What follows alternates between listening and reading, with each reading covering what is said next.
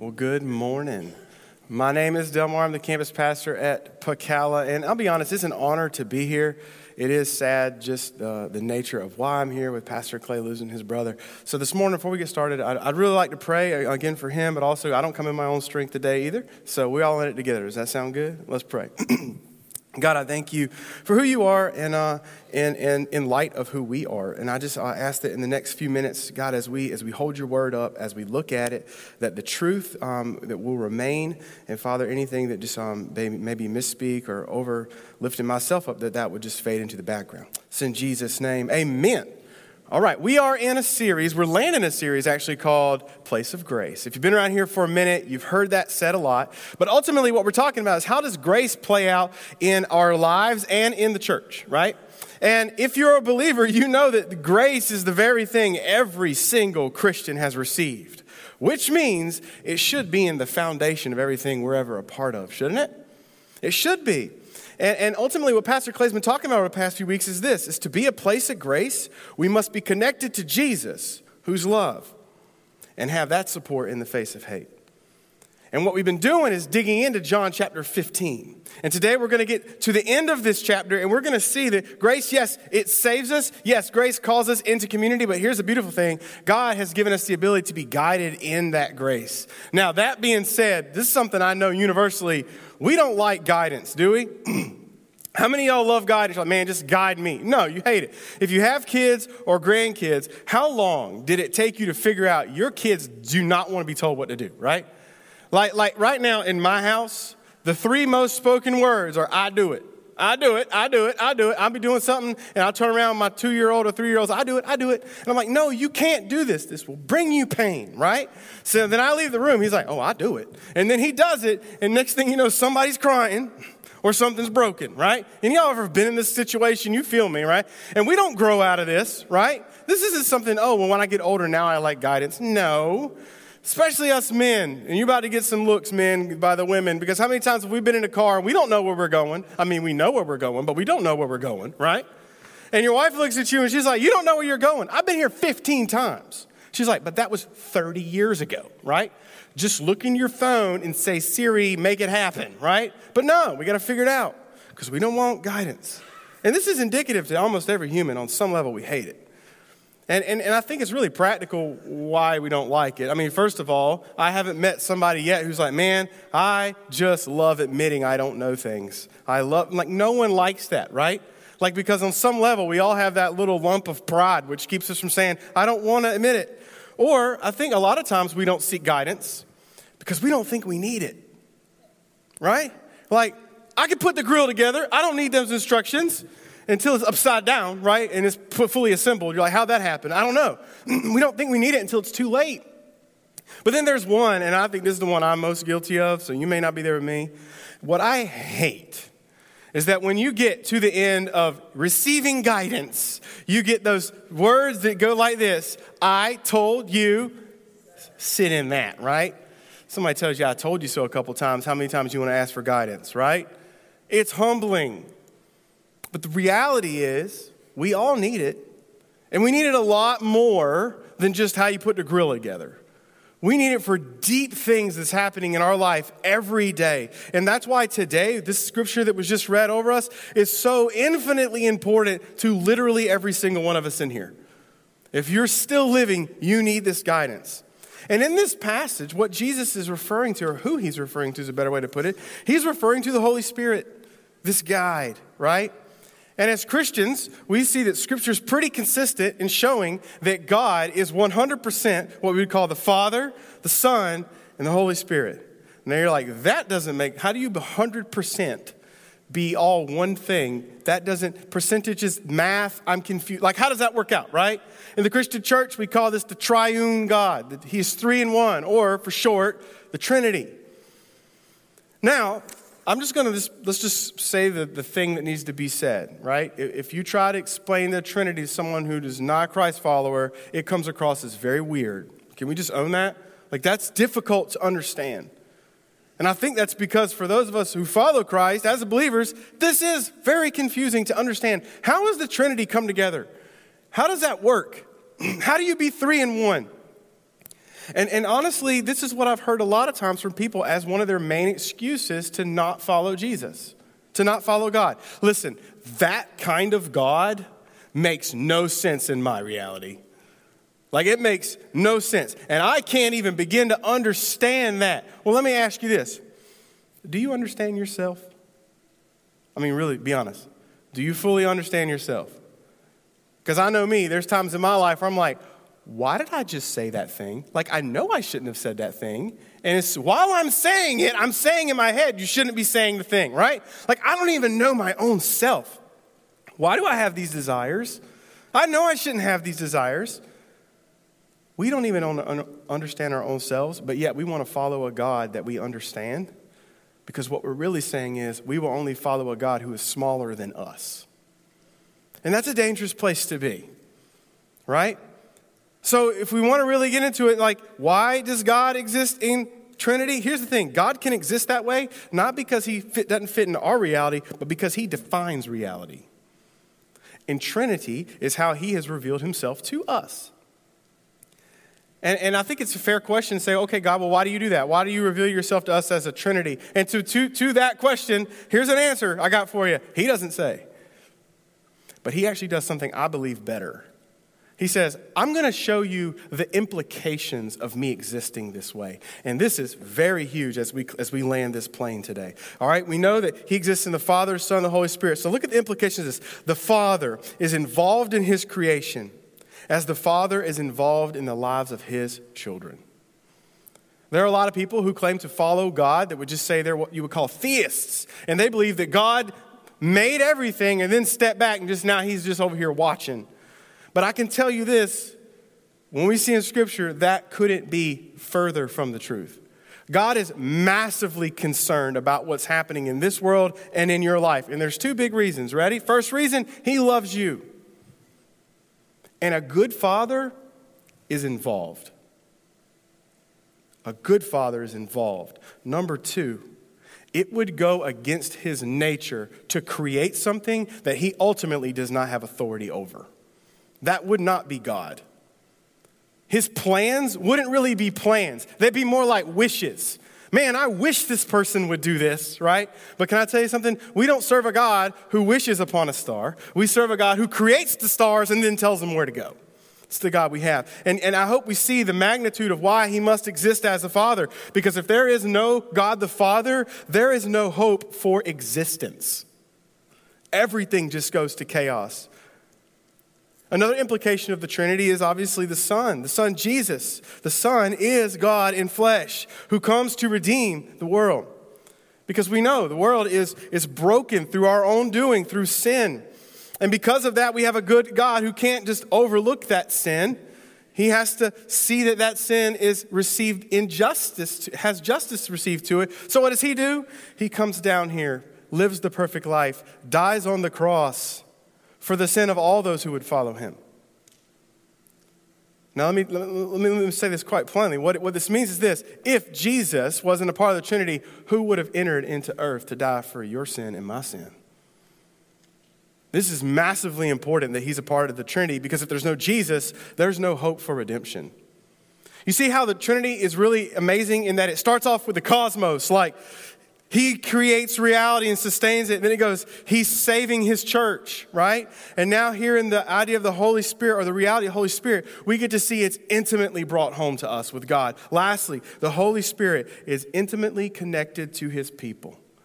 This is how God works in us every single day. He's at work to bring, to bring people who are far from God to God. And then He lives in our lives as a guide. And not just a guide, but even an enabler so, what that means is this cool, the galaxy's not going to chaos. Wonderful, I'm redeemed. But amazing that now God Himself comes to me and helps me live that life He's called me to do. That'd be a tall order to do on your own, wouldn't it? So, with, with the understanding of this, I want you to hear this. With the magnitude of the Trinity, let's take that back into this verse because that's really the magnitude that Jesus is bringing into it. Look at this. When the advocate comes, this is Jesus saying, who I will send you from the Father, the Spirit of truth goes out from the Father. All right, full stop because this is big. this, this, he uses the word advocate. In some of your translations, it may say comforter.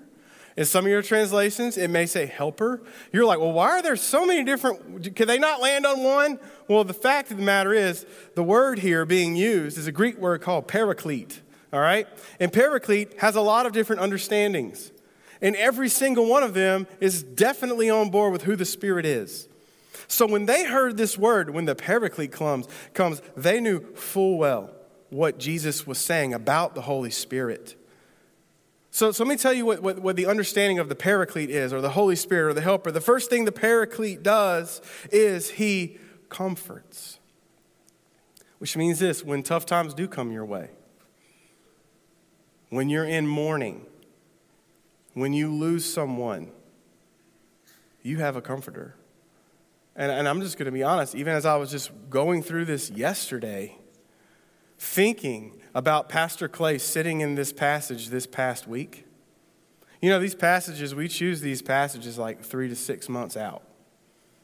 God knew six months ago Pastor Clay needed to sit in this this week. And, and I think it's a very honest prayer right now that our pastor needs the paraclete, the comforter. And I think it's fair to assume that there are also some out here who need it too. And just as much as this for him is for you today, that you need to lean into this. And the way he comforts us is by doing this he reminds you that you are not alone. That's how the Holy Spirit reminds us. He reminds us through the scriptures. He says in Psalm 23 4, Yo, though I walk through the valley of the shadow of death, I will fear no evil. For thy rod and thy staff, they comfort me. That's what he does. He brings that comfort. And he doesn't just bring comfort, though. That idea of the paraclete has a couple other things. Another way that it is, and some of your translations say it, is this that he is your advocate. All right? This is a legal term. What's an advocate? An advocate is someone who stands on behalf of someone else.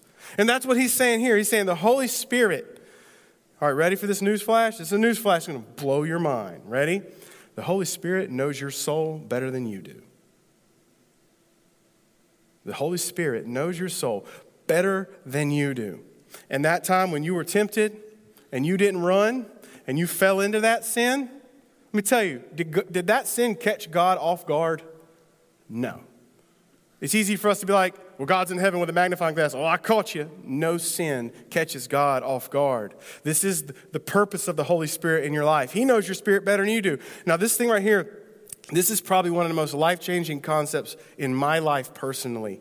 And it's connected to this, and that is this the Holy Spirit is the literal presence in you before the Father that your sin has been paid for by Jesus. Let that really sink in.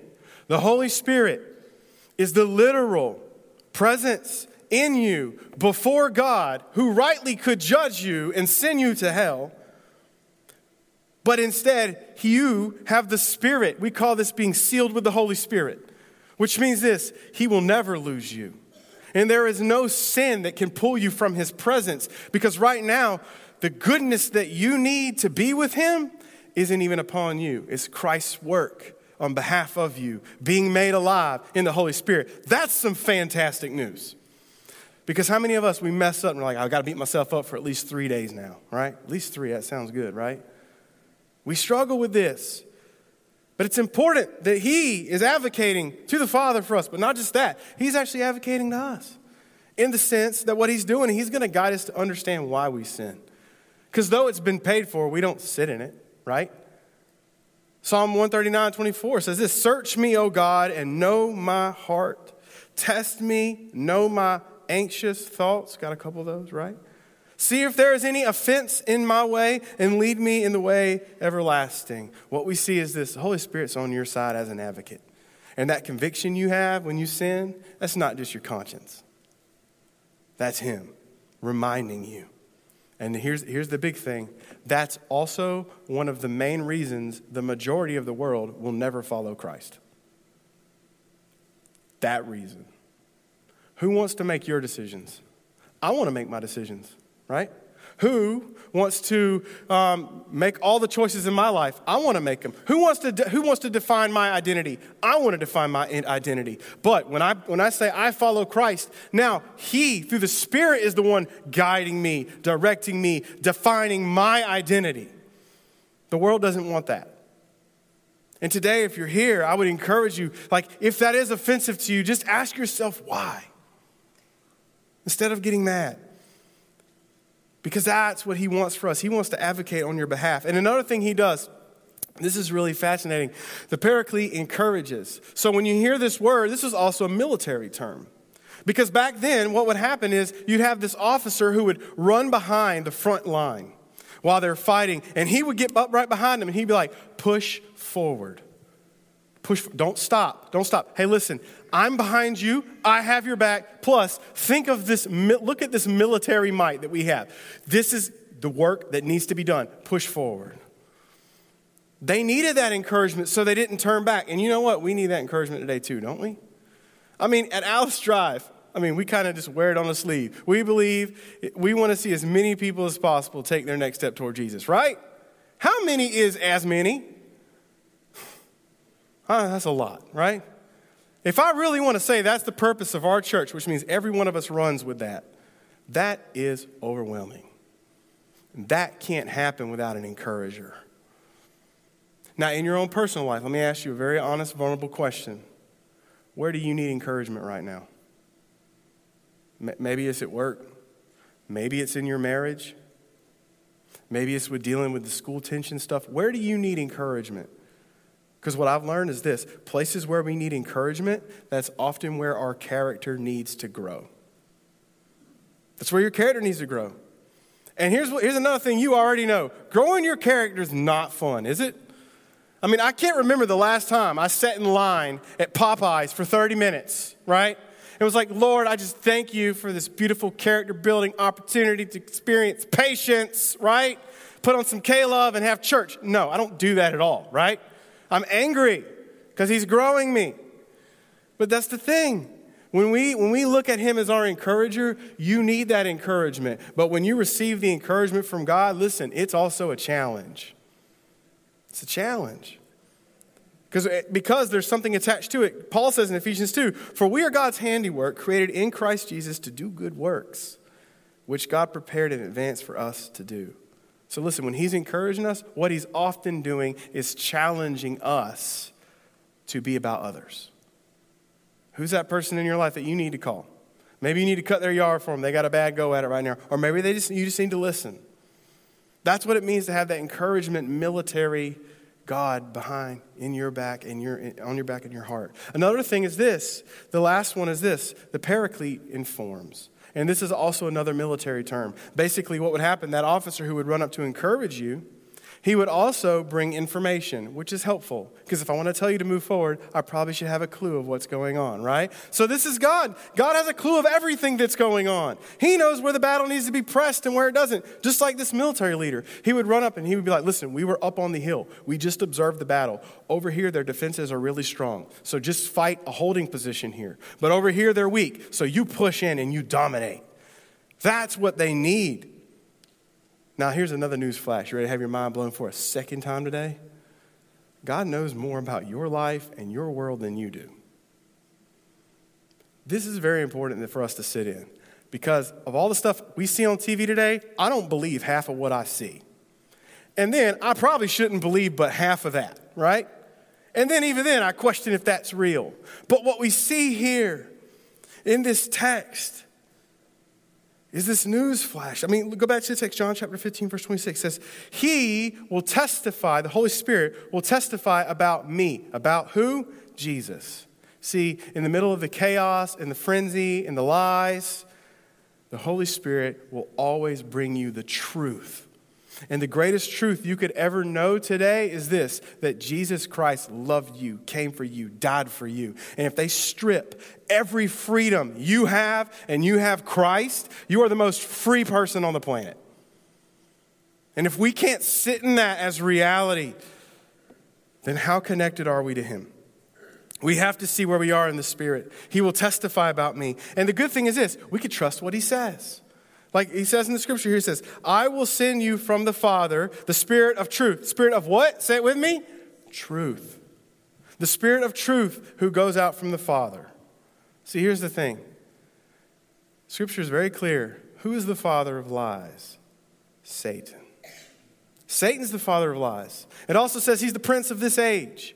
And I think it's really easy to look. All you have to do is observe the entire culture of the world, right? If you hold the things most valued in almost every culture of the earth right now and looked at it and just, just do the opposite, you might be walking in the way of Christ, right? Because Satan is the father of lies and he wants us to see the lies. But here's the deal it's really easy for us to be like, yeah, that's wrong, that's wrong, that's wrong. Let's, let's be really honest though. We lie to our own self, right? Like you at the party, you know, just hanging out, and you're like trying to watch yourself, and you're like, I'm pretty sure that cake ain't got but like 50 calories in it. You're like, it's just like that big, right? Like I'm holding it right now. It don't weigh a pound. There's no way this thing's got like a thousand calories. Let's just do it, right? Or like, oh, pizza, you know, pizza's at Little Caesars only $5. That's the same amount as a combo from Cookout, so it must meant to be completely eaten as well. That's just logic, right? We've got to eat the pizza, right? Like we go there. And we seriously, we lie to ourselves. And like while we're doing it, we low key know we're doing it, but we still do. And that's why it's so important that we have this informant, that we have this paraclete who's telling us the truth. Because what's the truth?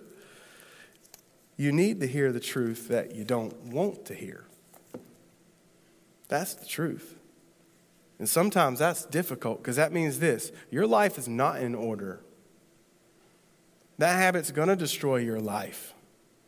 Or you know what? Those wounds you've been carrying around, they're no longer wounds for you, they're trophies that you use to get other people to look at you.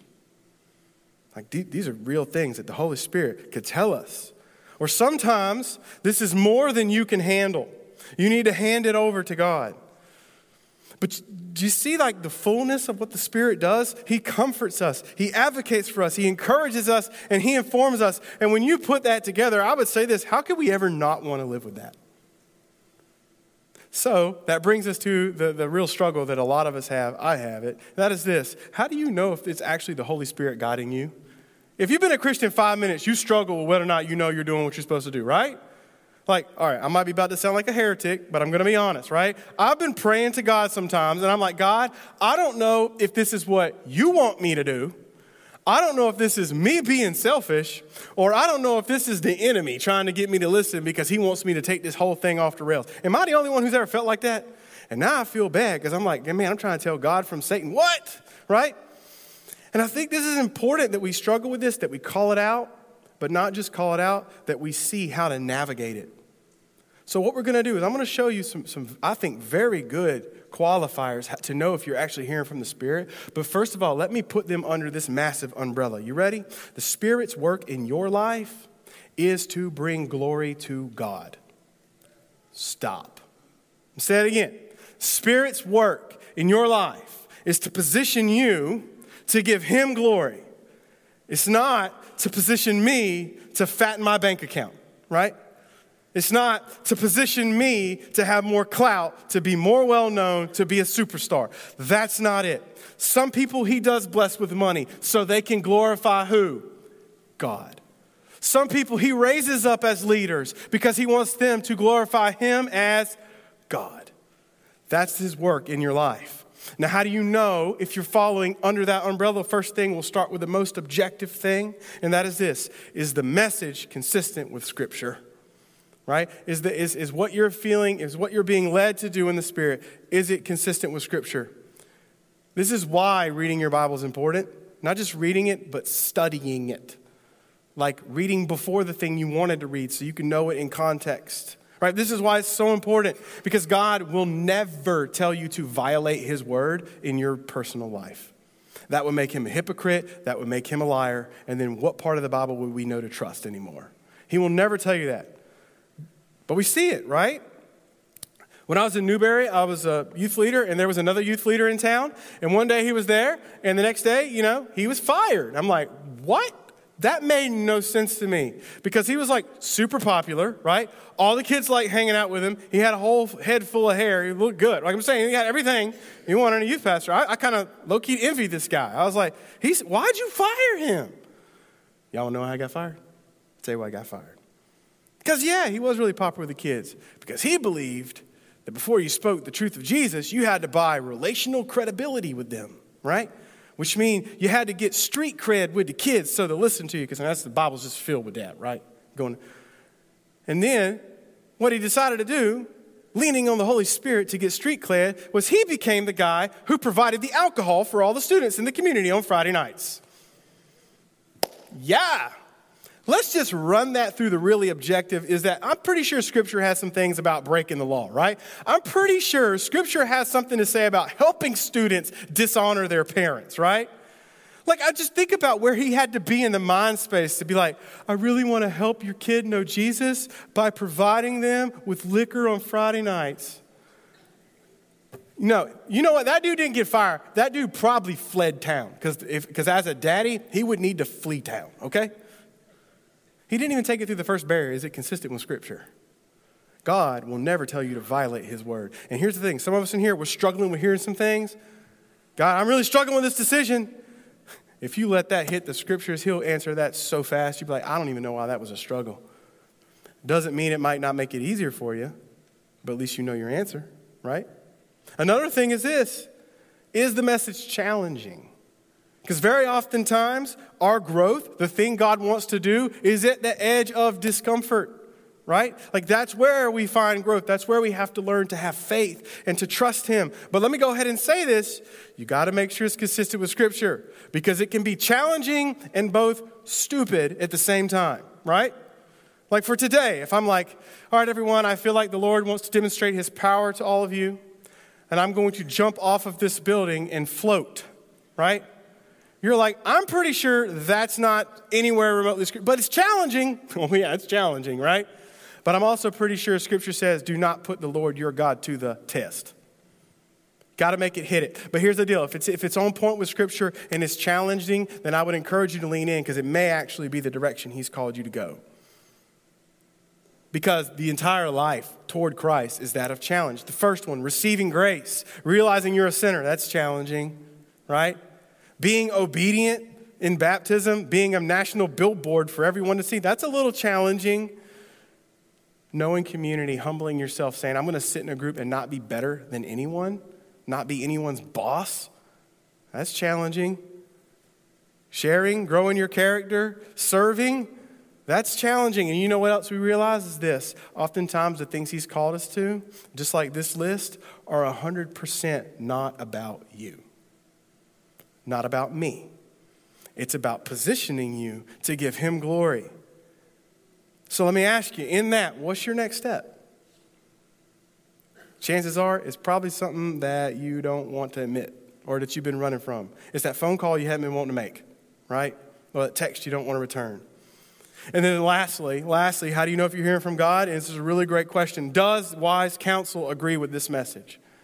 Do people in my life who love Jesus and are pursuing God, do they think this is wise? Because we all only have a partial understanding of actual reality, correct? So, being in a room with other people, sitting with them and letting them speak in your life is very important because we see what happens if you don't. Like right now, one of the biggest podcasts in America is, is by Christianity Today. It's called The Rise and Fall of Mars Hill. And every, like, people who don't even know Jesus are listening to this podcast because it's fascinating, right? For me, it's, it's, it's a little personal because the, it's about a pastor named Mark Driscoll. And growing up, like, I listened to him a lot because the fact of the matter is, he's a fantastic teacher, but his character does not align with his teaching. And at the end of the day, to put it plainly, he's a jerk. That's what you see, right? And he was fired from his last church because he was, he was rude and hateful to people. And now he's in tension at his new church because of this. And there could come a point where we get educated beyond our humility. Isn't that correct? So it's so good for us to have a group. And over and over again, as you listen to the podcast, a theme that keeps coming up is this one theme He never submitted to authority. So let me ask you really gently like, is there a God honoring space in your life where you submit yourself to the authority of other believers? That's why we have life groups. It's not just because, oh, Sunday school and tradition. That's not. The reason we have life group is because everyone needs to sit in a circle where they are, where they are equal at the foot of the cross and speak truth into each other. I have my own. We meet every single Wednesday morning, and they spoke some truth to me that's not often easy to hear. But listen, when we take those things, right, and we, and we follow those guidelines, we at least know more clearly that we are in fact, pursuing what God wants in your life. But here's the thing, you can't, we can't just shut it down here because listen, the front end we talked about this is what the Holy Spirit does for you, and now this is how you listen. But listen, it's not just about listening. You must listen and what? Obey. This is what we do. This is what we do in response to this. Look at, look at verse 27. And you must also testify, for you have been with me since the beginning.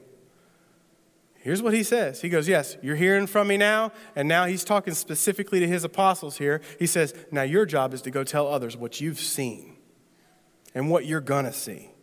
And today, how does that translate to us? It translates to us this way. We're also supposed to be telling people what we are seeing Jesus do now.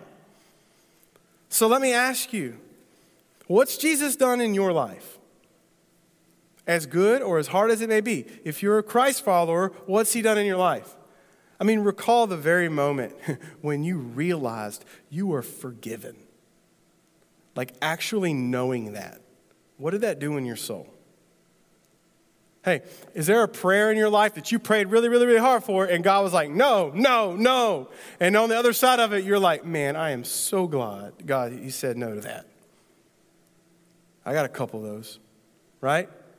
Hey, what doors has He opened in your life that you're like, I know that was a God moment? Hey, what people has He brought in your life? Your arm may be around her now. These are testimonies to God's work in your life. And let me ask you this who needs to hear those stories? Who in your life needs to hear what Christ has done for you by forgiving you of your sins and giving you a greater purpose to live for? So today I want to give you a question, and this is for you if you're a believer. This is a prayer. Now here's the deal. This ain't one of them easy prayers to pray. You know, any of you prayed a prayer by accident? You know what I mean? Like you're praying a prayer, like, oh God, help this day, whatever, and then God answers that prayer, and you're like, oh man, I didn't realize I was praying for that. Anybody? This is one of those. On the front end, it doesn't sound that hard, but if God answers this in your life, it's to be very demanding. And here it is. Here's the prayer I would encourage you with God, show me who needs to hear my stories. Stories of what you've done in my life. And if you're extra bold, God, Make me do it. But I think there's some listening right now. They're not there yet. We need to back up a little bit because you're really stuck at this question. I think it's a fair question to answer, and that is this Do you want God intimately involved in your life? That's, that's what He does through the Spirit. And I think many would say no because then they would have to obey God, right? Then they would have to deal with conviction be told to do things you don't want to do, or not told to do things you want to do. But let me just, let me kind of gently just say this. When you say no to that, what you're ultimately saying is this whatever I face in life, I want to face it alone. Think about that statement. I want to just be alone in it. And you're like, oh no, I got, I got a spouse, I got kids. Okay, but when you go in your bedroom and close the door and life hits you, no one's inside your head. No one's inside your heart. You're alone to deal with those feelings. And what he's saying is listen, you don't have to. You could be someone today who has faith in Jesus, who has forgiveness, and, and you can have the Holy Spirit. And at the end of it, the core of Christianity is that you're not alone. You're not alone in your sin. Christ came and died for you. You're not alone in your circumstances. And when life happens, heck, when death happens, that is everything. I don't know if you're like me, but I've been following a lot of the stuff coming out of Afghanistan lately. Any of y'all been watching this stuff? Like, it's horrible. A story came out, it was on the Gospel Coalition um, website, about the Christians who were gathering just a week ago when, when the Taliban finally came and took over, right? Um, when, they, when they showed up for church, they were still just normal Afghanistan, right? They heard the Taliban was making some moves, but they were just worshiping. And, and this one pastor wrote and told us this story that when he was in there, they had just finished preaching the sermon on Sunday morning. And whenever um, you get done preaching a sermon, if you're a good Baptist church, you're going to sing a song after it, right? So they went down and started singing the song. The music uh, leader came up in front of everybody. And the music leader said, Today we are going to sing A Mighty Fortress is Our God. And I don't know if you've heard that song. If you haven't, you need to hear this song. It's a, um, but the pastor shared the story that they were all singing this song together. And, and they were going verse 1, verse 2, verse 3. Once they got to the last verse, as right as they were getting to the last verse, one of their Afghani brothers came into the, into the sanctuary, walked up beside the pastor, leaned and whispered in his ear, Listen, the president has just resigned. This country is now in the hands of the Taliban. In the middle of a mighty fortress is our God. And then they sang the last verse. And this is the last verse. Let goods and kindreds go, this mortal life also. The body they may kill, God's truth abideth still. His kingdom is forever. Let me tell you, in that moment, through the promise of God and through the power of the Holy Spirit, they knew they weren't alone. And even though right now they may feel alone, they're not alone. But I will tell you, the Holy Spirit message in front of them, hold it up to a litmus test. Does Scripture say you will be persecuted for your faith? Yes. Is the challenge before them now difficult? Yes. So now what do they do? They lean into that wise counsel. And here's the beauty of it for us sitting in this room on the other side of the world. That same spirit who pre selected that song that they needed to hear in that minute, that's empowering them to be the remnant in a country that is far from God right now, that same spirit is available to you right now. Don't ever say you're weak if you have that Holy Spirit in you. Let's pray. God, I thank you I thank you for honestly just being you, for being the Father, the Son, and the Holy Spirit. God, I ask that you would guide us in our everyday life. God, that you would allow us to experience you advocating for us, encouraging us, informing us. God, that we would follow you diligently and with purpose. And God, we do. We pray for the worldwide church right now. We ask that your spirit would comfort them and that through your power, your spirit, they know that they're not alone because they have you. And God, I know that there are many here today who might need that same message that they are not alone. God, that you will comfort them with that. It's in Jesus' name. Amen.